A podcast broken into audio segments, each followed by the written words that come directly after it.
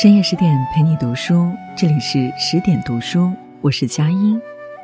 那么今晚我们想和大家共同分享到的文章是：徐慧，内心丰盛的女人有多令人着迷？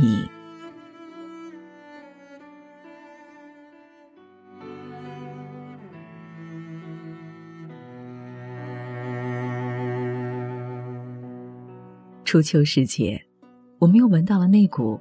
清丽而素雅的香气，伴着清凉的秋风，一阵桂花的馨香，将我们的思绪飘引至一千多年前的盛唐，回到那位独占三秋压众芳，被后人誉为桂花花神的佳人身旁，听他细诉短暂而又绚丽的往事。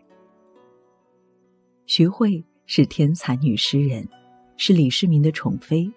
也是胆识过人的谏臣，名与貌、才与情，都堪称世间无二。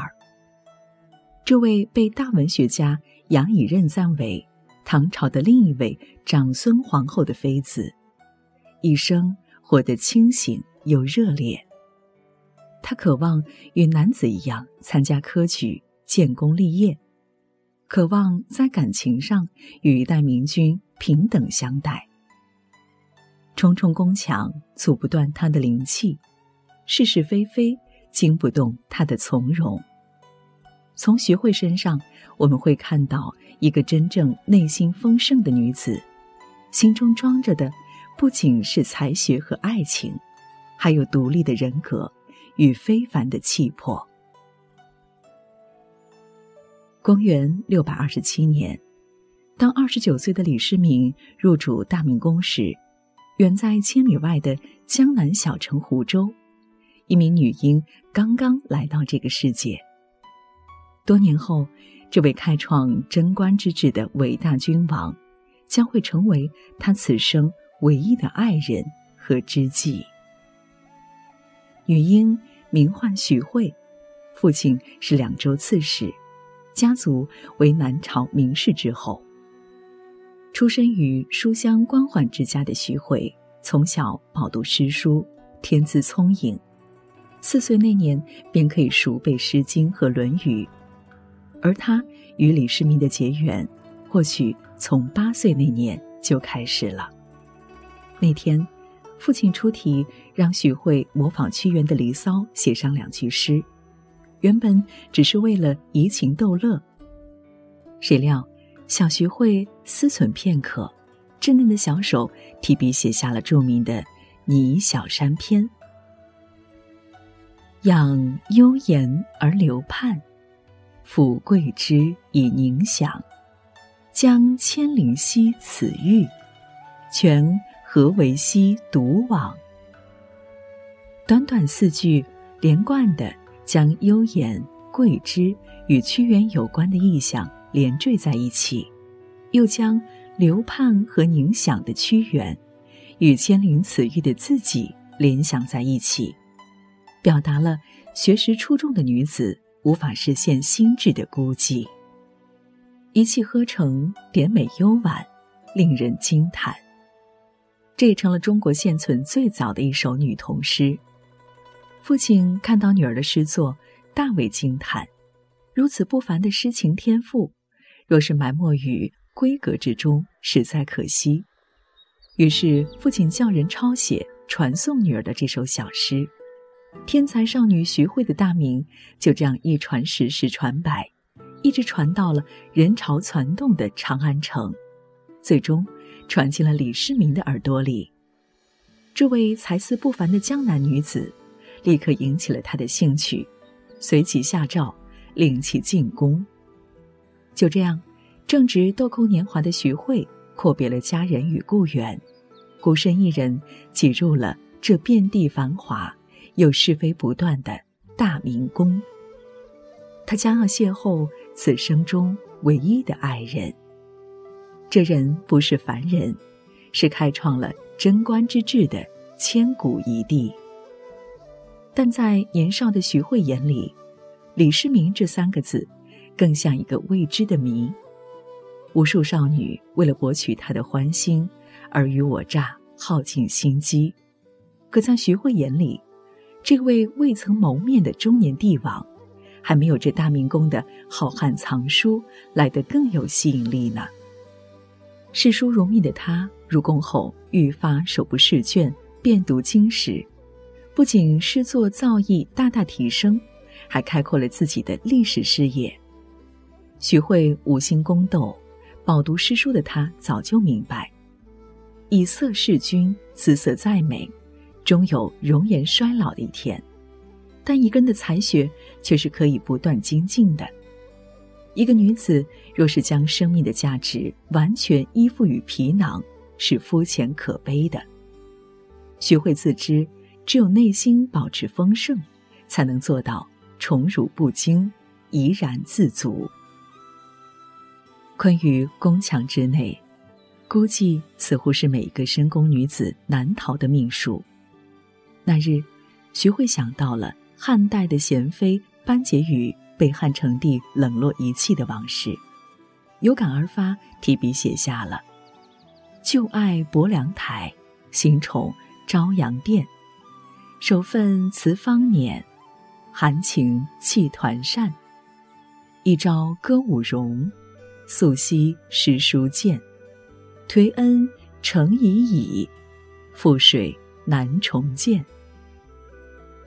古往今来，多少宫怨诗写尽了沧桑与悲凉，可徐慧的这首《长门怨》，却前所未有的表达了男女在感情上的平等观念。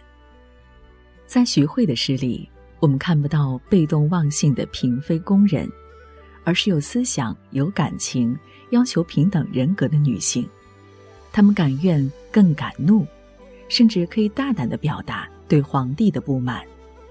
很快，这首诗便在宫内流传开来。李世民听闻后十分惊喜。众所周知，唐太宗李世民是位非常惜才爱才的君王。如今自己的后宫内就有这样才情了得的亲历佳人，自然亲眼相待，宠爱有加。短短几年。徐慧便从才人升到了婕妤，又迁为充容，连升三级，可见其盛宠。其实，历史上也不乏有才学而不得宠的妃子。徐充容的迷人之处在于，除了才学深厚，她还是一个有趣的女子。有一天，李世民下诏让徐慧见驾，但等了很久，人还没出现。李世民非常生气。哪有妃子敢这样怠慢皇帝的？正在气头上，徐慧不慌不忙的来了。看着因急生怒的皇上，他早有对策，嫣然一笑，将一首小诗递给太宗：“朝来临镜台，妆罢暂陪回。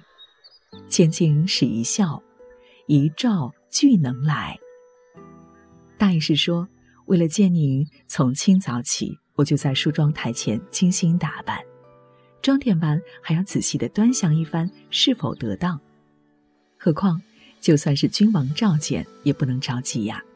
古时千金才能买得佳人一笑，我又怎么能随叫随到呢？好一个娇美俏皮的佳人！李世民立刻转怒为喜。徐慧身上这股有别于一般深宫妇人的灵动幽默，很难不令人倾心。金星曾说过：“女人是水，你用零度遇见我，我即刻成冰；你用一百度爱我，我才会立即沸腾；你用五十度对我，我便不冷不热。在一段感情里，对方的态度决定了我们的温度。”李世民待徐慧若是只有五十度，想必他也不会如此胡闹。在爱情中最难得的不是怦然心动，而是彼此懂得。李世民懂他的才学与桀骜，知道他不愿成为招之即来挥之则去的妃子。而徐慧之所以敢如此撒娇、戏谑君上，也是因为她懂得自己的夫君是一位气度不凡之人。他绝不会成为汉成帝那样的无情之人，否则，当年那首暗讽薄情君王的《长门怨》，就足以将自己从太宗身边永远的推开。对徐慧来说，他不仅是爱人，更是知己。李世民的一生文治武功，一手开创了令无数后人心向往之的大唐盛世。但其实到了贞观末年，他也开始膨胀了。数次大兴土木，建筑玉华宫，重修翠微宫，而且愈发好大喜功，大造船舶，两度出兵高丽。一时间劳民伤财，民怨四起。身为后妃，徐辉看在眼里。身为后妃，徐慧看在眼里，记在心里。虽说后宫参政乃是禁忌，但前有长孙皇后谏言的经验在先，又有皇上对魏征的重用在后，徐慧知道自己须得为天下百姓说些什么。还记得八岁那年感慨女子不能科举为官的小徐慧吗？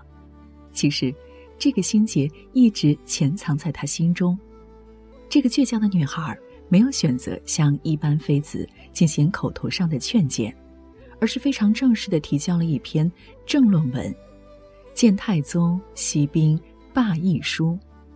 他以非凡的政治见解道出了时下的危机，字字珠玑，饱含智慧。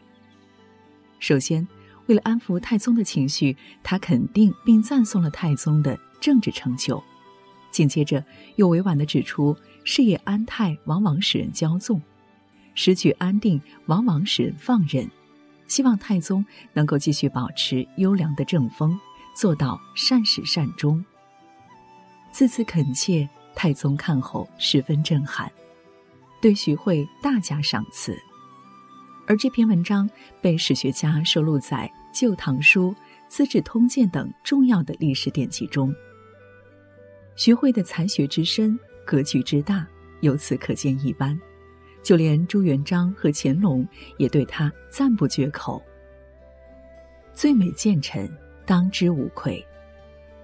徐慧从来都是独立的，在才学上，他毫不亚于诸多的文人学子；在爱情里，也从未低眉顺眼、迷失自我。他聪慧灵动，沉静幽默，既有胆识，又懂分寸。要说他唯一的缺点，也许就是太重感情。公元六百四十九年，太宗崩逝，徐慧哀慕成疾，拒绝服药，最终不医而卒。太宗在离世前曾特意嘱咐，徐慧可留在宫中，继续锦衣玉食的生活，可见他对她的一番深情。但对徐慧来说，能在昭陵陪伴那个世上最懂自己的人，也许才是最好的归宿。为爱殉情的那年，他才刚刚二十四岁。秋日里散落一地的桂子，如同一声沉重的叹息。抬头看，这千古不变的月亮，似乎在搬运着这世间所有长情的故事。纵观徐慧的一生。他的内心始终是丰盈而自足的，在一千多年前的封建王朝，他以一种柔软而智慧的姿态，谋得了男女在情感上的公平。满腹才情，宠辱不惊，胸怀天下，这些品格若是集中在一个男子身上，必定会有一番作为。而徐慧则为我们展现了一个由于时代的女子。她不必委曲求全、奴颜婢膝，同样可以活得漂亮。因为每个内心丰盛的人都自带光芒，一个独立的灵魂才是人生的高光。